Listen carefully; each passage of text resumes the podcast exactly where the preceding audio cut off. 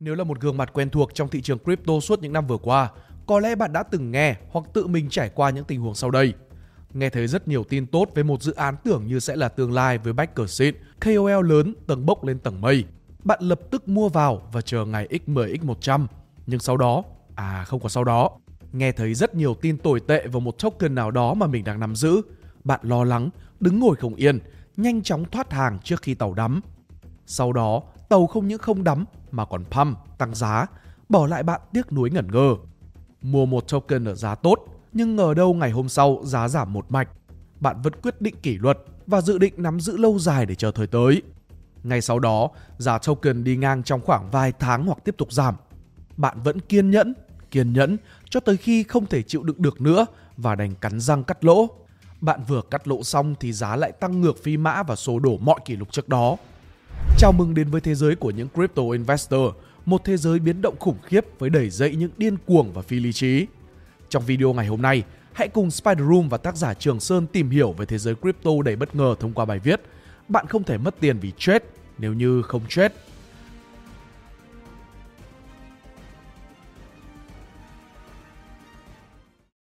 Những sai lầm tâm lý phổ biến Lưu ý, những sai lầm trong bài viết này có thể được quan sát trong cả thị trường chứng khoán. Tuy nhiên, vì thân thuộc hơn với thị trường crypto, mình sẽ lấy ví dụ tập trung vào thị trường này. Fear of missing out, FOMO. Như cái tên đã chỉ ra, FOMO là tâm lý sợ bỏ lỡ các cơ hội vốn rất phổ biến mà hầu hết chúng ta đã từng nghe qua.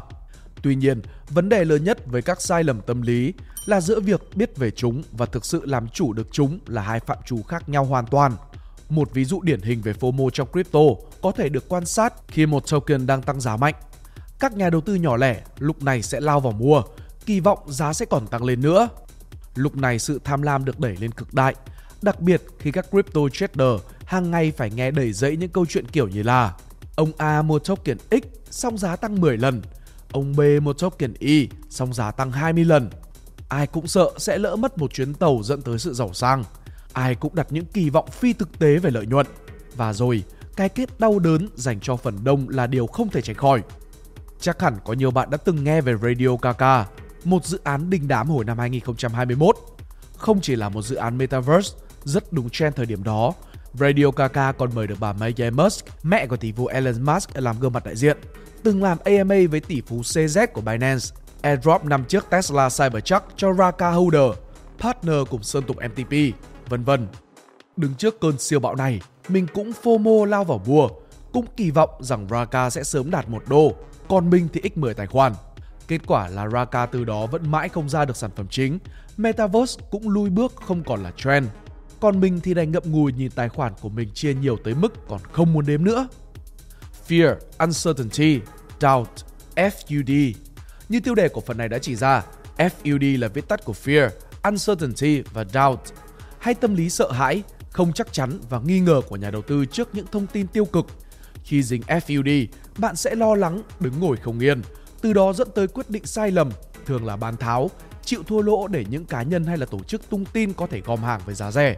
Trong thị trường crypto, nhắc đến FUD thì chắc chắn không thể không nhắc tới Bitcoin, BTC. Tháng 11 năm 2022 được coi là tháng tồi tệ nhất của Bitcoin nói riêng và thị trường crypto nói chung với combo FUD News được tung ra liên tiếp. FTX sụp đổ. Genesis, một trong những công ty cho vay lớn nhất thị trường, ra quyết định không cho các nhà đầu tư rút tài sản. Grayscale, quỹ đầu tư quản lý hơn 30 tỷ đô la Mỹ, có nguy cơ phải bán hàng loạt Bitcoin ra thị trường. Trước những thông tin này, giá Bitcoin cắm đầu xuống mức 15.400, thấp nhất kể từ lúc Bitcoin đạt 69.000 vào tháng 11 năm 2021. Cả thị trường lúc này rất hoảng loạn rất nhiều nhà đầu tư thời điểm này, trong đó có mình, đều tin rằng Bitcoin có thể rơi về mốc 10.000 đô hay thậm chí sâu hơn để thiết lập đáy cho mùa downtrend 2022. Tuy nhiên sau đó, giá Bitcoin thực tế chỉ đi ngang trong một thời gian và thậm chí đã tăng trở lại khi thị trường bước sang năm 2023. Rất nhiều bạn bè mình biết đã xả Bitcoin để mua lại ở giá thấp hơn và hầu hết đều đã thất bại. Từ đó gia nhập ngôi đền huyền thoại của những trader hệ bán đáy mua đỉnh không đủ kiên nhẫn. Đây cũng là một trường hợp vô cùng phổ biến mà mình quan sát được trong suốt quá trình lăn lộn trong thị trường crypto. Mình tin nếu đã quen với thị trường này, bất cứ ai cũng từng nghe qua những câu như kiểu Tôi hầu mấy tháng, mấy năm thì chỉ thấy đi ngang hoặc giảm. Vừa bán xong thì giá lại pump. Theo sau đó là những câu chửi thề đầy bức xúc. Và tháng 6 năm 2019 là thời điểm đồng BNB của Binance có đợt bull run đầu tiên. Từ 4 đô tăng lên đến mốc 40 đô. Chứng kiến sự phát triển mạnh mẽ của sàn Binance, mình đã quyết định tin tưởng đầu tư vào token này ở mức 25 đô. Một năm sau đó, giá BNB giảm, mình áp dụng chiến lược trung bình giá đến chết và tiếp tục mua vào với niềm tin rằng thẻ nào rồi giá BNB cũng sẽ tăng ngược, mang lại cực kỳ nhiều lợi nhuận. Kết thúc năm 2019, tình hình vẫn không khả quan hơn là mấy. Tuy nhiên, mình vẫn quyết định sẽ hold thêm một năm nữa. Đến giữa năm 2020, khi niềm tin bắt đầu cạn kiệt, lại vừa hay về DeFi Summer trên Ethereum, mình quyết định đã bán ra toàn bộ số BNB nắm giữ để lấy vốn chuyển game. Sau đó như các bạn có thể biết, BNB tăng một mạch từ 15 đô và chạm đỉnh 670 đô vào năm 2021. Hiện tại, token này vẫn có giá khoảng hơn 300 đô, tức là nếu vẫn đang hold, tài sản của mình đã tăng lên 20 lần. Lối thoát nào cho chúng ta? Trong tất cả các trường hợp kể trên, mẫu số chung lớn nhất mà mình quan sát được là chúng ta, trong đó có cả mình, thường có xu hướng đặt quá nhiều cảm xúc khi mua bán token. Có những lúc mình quá cứng đầu, mãi không chịu bán dù lý trí đã nhận ra không còn cách nào khác ngoài cắt lỗ. Có lúc khác thì lại quá nhẹ dạ cả tin mà buông những kèo với khả năng đột phá cao chỉ vì những biến động lớn của thị trường nói chung. Trong một thị trường đầy biến động như là crypto, tâm lý không vững vàng sẽ khiến chúng ta trở thành miếng mồi ngon cho các cá mập ngoài kia, vốn đang ngày ngày dính mò cơ hội từ những sai lầm của các nhà đầu tư nhỏ lẻ. Vậy làm sao để giữ được tâm bất biến giữa dòng chạt vạn biến bây giờ? Theo mình, đầu tiên các bạn cần phải có kiến thức. Kiến thức có thể rất đa dạng, từ chung nhất như là hiểu biết về thị trường, các yếu tố tài chính vĩ mô, tới chuyên môn hơn như là các kỹ năng phân tích và tìm hiểu về dự án, phân tích kỹ thuật để xác định thời điểm ra vào khi trade. Tuy nhiên, hãy luôn giữ cho mình một cái đầu mở để liên tục so sánh, cập nhật kiến thức dựa trên các trải nghiệm thực tế của bạn ở trên thị trường. Bạn cũng cần xây dựng cho mình những cách thức để tự quản trị rủi ro và bảo vệ tài sản khỏi những biến động. Điều này sẽ giúp bạn có được tâm lý vững vàng để đưa ra những quyết định sáng suốt hơn trong những hoàn cảnh dầu sôi lửa bỏng. Hãy tìm hiểu về hedging hoặc bảo hiểm để có thể tự trang bị cho bản thân một lớp phòng vệ cho những trường hợp xấu nhất. Tất cả việc này sẽ mất công, nhưng làm gì có chuyện không bỏ công sức mà vẫn đạt được kết quả tốt, phải không? Thứ hai, bạn không thể bị bất ổn tâm lý khi trading nếu bạn không trade. Đọc tới đây, có lẽ trong đầu bạn sẽ hiện lên cái hình ảnh này. Tuy nhiên, cứ bình tĩnh ngồi xuống mà nghe mình giải thích cái đã. Không thuyết phục thì đánh mình sau cũng được. Nếu từng lăn lộn trong nhiều thị trường tiền mã hóa, có lẽ bạn sẽ biết rằng trading không phải là cách duy nhất để kiếm lời. Và đây là thứ mình muốn nhấn mạnh để giúp bạn có thêm lựa chọn cho bản thân. Với một lượng token trong tay, bạn hoàn toàn có thể staking để lấy lãi thay vì chỉ để trong ví hoặc chết qua lại.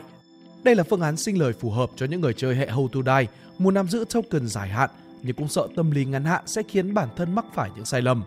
Về cơ bản, staking cũng có thể được coi như là gửi tiết kiệm để nhận được lãi suất là token mình đem đi gửi. Trong một số trường hợp, bạn cũng có thể được nhận lãi suất là token khác. Bạn có thể stake được token thông qua chính các dự án hoặc là trên các sàn giao dịch. Các sàn lớn như là Binance có đa dạng các loại token để stake hơn. Ví dụ như là bạn có thể gửi USDT, BTC, Ethereum, BNB, Matic, AVAX là những token thuộc top đầu thị trường để nhận lãi. Với mức lãi suất nhận được cũng tùy thuộc vào từng sàn và loại tài sản mà bạn stake. Với những sàn lớn hoặc là token đã được bảo chứng trên thị trường thì mức lợi nhuận mà bạn thu được sẽ có phần thấp hơn. Ngược lại với các sàn có quy mô nhỏ sẽ có nhiều cách khác để cạnh tranh và thu hút người dùng. Cách đơn giản nhất là đưa ra mức lãi suất staking hấp dẫn hơn. Theo mình tìm hiểu, hiện nay một số sàn như là Nami Exchange khi stake đồng USDT, bạn có thể nhận lãi suất lên đến 6%, cao hơn hẳn so với Binance chỉ khoảng 4%. Sàn có hỗ trợ staking các stablecoin khác như là VNST và nếu stake, bạn có thể nhận lãi suất 12,79% trên năm, cao hơn gấp đôi so với gửi ngân hàng. Đặc biệt là các vấn đề liên quan đến thanh khoản. Ngoài ra bạn cũng có thể sử dụng tính năng stake token do chính dự án hoặc là sàn giao dịch xây dựng. Thường các dự án sẽ tạo ra tính năng staking này để người dùng có thêm động lực giữ token dự án thay vì bán đi kiếm lời, gây ảnh hưởng đến khả năng phát triển dài hạn. Lựa chọn này dĩ nhiên rủi ro cao hơn stake các tài sản lớn và có độ đảm bảo cao như là Bitcoin, Ethereum, USDT. Bù lại, lãi suất sẽ cao hơn hoặc là quyền lợi đi kèm sẽ đặc biệt hơn. Ví dụ như là ở Việt Nam, nếu bạn muốn hold C98 thì có thể stake trên chính sản phẩm này với lãi suất khá cao và thay đổi theo khối lượng token và thời gian gửi. Hiện tại, nếu stake từ 1.000 cho đến 10.000 C98 trong vòng 12 tháng, bạn có thể nhận lãi suất lên đến 12%. Một trường hợp đưa ra thêm quyền lợi đặc biệt với mức lãi suất hấp dẫn có thể lên đến 32%, tùy theo thời điểm là chia sẻ doanh thu từ dự án Now của Nami. Là một sàn giao dịch có thu phí, Nami tạo ra quyền lợi đặc biệt cho staker bằng cách chia lại 20% phí giao dịch thu được từ người dùng trading hàng ngày cho những người nắm giữ token nào của dự án này dưới dạng nào Nami, VNST, USDT hay là VNDC. Đây là một điểm khá đặc biệt, gần giống như là nắm giữ cổ phần và được ăn chia doanh thu cùng dự án. Staker cũng được tham gia bỏ phiếu liên quan đến những thay đổi của dự án, một điểm khá công bằng cho người nắm giữ token. Tuy nhiên, staking cũng có những nhược điểm của nó, đặc biệt là với các token chưa có chỗ đứng vững chắc trên thị trường. Cụ thể, nếu giá token giảm, tổng giá trị tài sản tính ra tiền thật của bạn sẽ giảm đi. Ví dụ như là bạn stake 100 đồng X, giả sử giá là 1 đô, lãi được 50% thành 150 đồng, nhưng token này lại giảm giá đi 50%, còn nửa đô. Vậy tính ra tài sản của bạn từ 100 đô ban đầu vẫn lỗ chỉ còn 75 đô.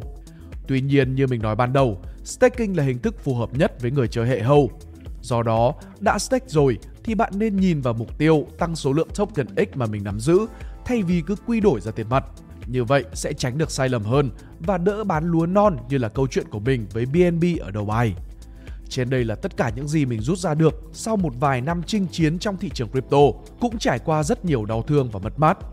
Hy vọng bài viết này sẽ giúp các bạn có được cái nhìn đúng đắn hơn về trading, staking và về những sai lầm tâm lý cũng như cách khắc phục để hoàn thiện hơn mỗi ngày. Do kinh nghiệm và kiến thức của mình vẫn còn có hạn, nếu có gì chưa rõ hoặc không chính xác, các bạn cứ bình luận và trao đổi thêm với mình ngay bên dưới bài viết này nhé. Xin chào và hẹn gặp lại các bạn ở một bài viết khác trong tương lai. Nếu các bạn thích video này, hãy like và share để ủng hộ chúng mình. Đừng quên bấm nút subscribe và nút chuông bên cạnh để không bỏ lỡ video nào bọn mình ra trong tương lai. Cảm ơn các bạn đã lắng nghe. Đây là Spider Room, còn mình là Pink Dot. See ya!